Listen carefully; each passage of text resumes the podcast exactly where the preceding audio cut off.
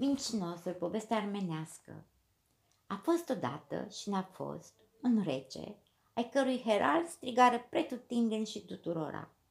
Cel care va ști să spună regelui cea mai gugunată minciună, va primi drept răsplată un măr de aur.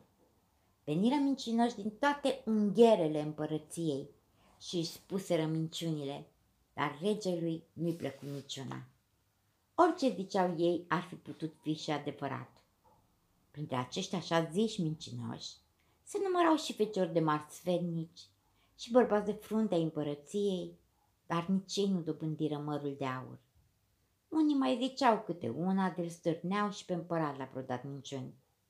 Iată cum veni într-o zi un cioban zicând, Să trăiești măria ta, dai că mi avea un băț atât de lung că dobora stelele cu el. La care împăratul în cuvință. Se mai întâmplă, și bunicul meu avea un ciubuc ținându-l în gură, ea prindea celălalt capăt de la soare. Ciobanul clătină din capa pagubă și plecă. Ai venit un cruitor și zise, Să-mi fie cu iertare, împărate. Aș fi venit să te văd de mult, dar n-am putut. Că a plouat atât de tare încât fulgerile au sfârșit tot cerul, dar a rămas numai zdrente și m-am dus să-l cos. Cu adevărat bine ai făcut, leu de împăratul, dar nu prea l-ai peticit cum trebuia, că au mai căzut câteva picături azi dimineață. Adevărul este că mincinoșii de pomină nu prea vizitau pe împărat. În cele din urmă sosi la palat un bătrân cerșetor, purtând în mâinile slabe o ulcică din cele mai mari.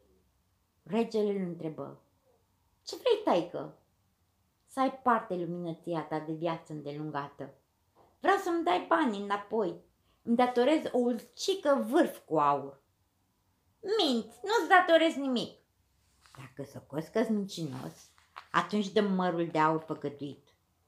Regele înțelese unde bătea cercetorul și schimbând tonul zise, Nu, ai spus adevărul. Dacă am spus adevărul, umple-mi urcica de colea cu bani sunător. Fără a mai scoate vreo vorbă, regele îi dărui mărul de aur.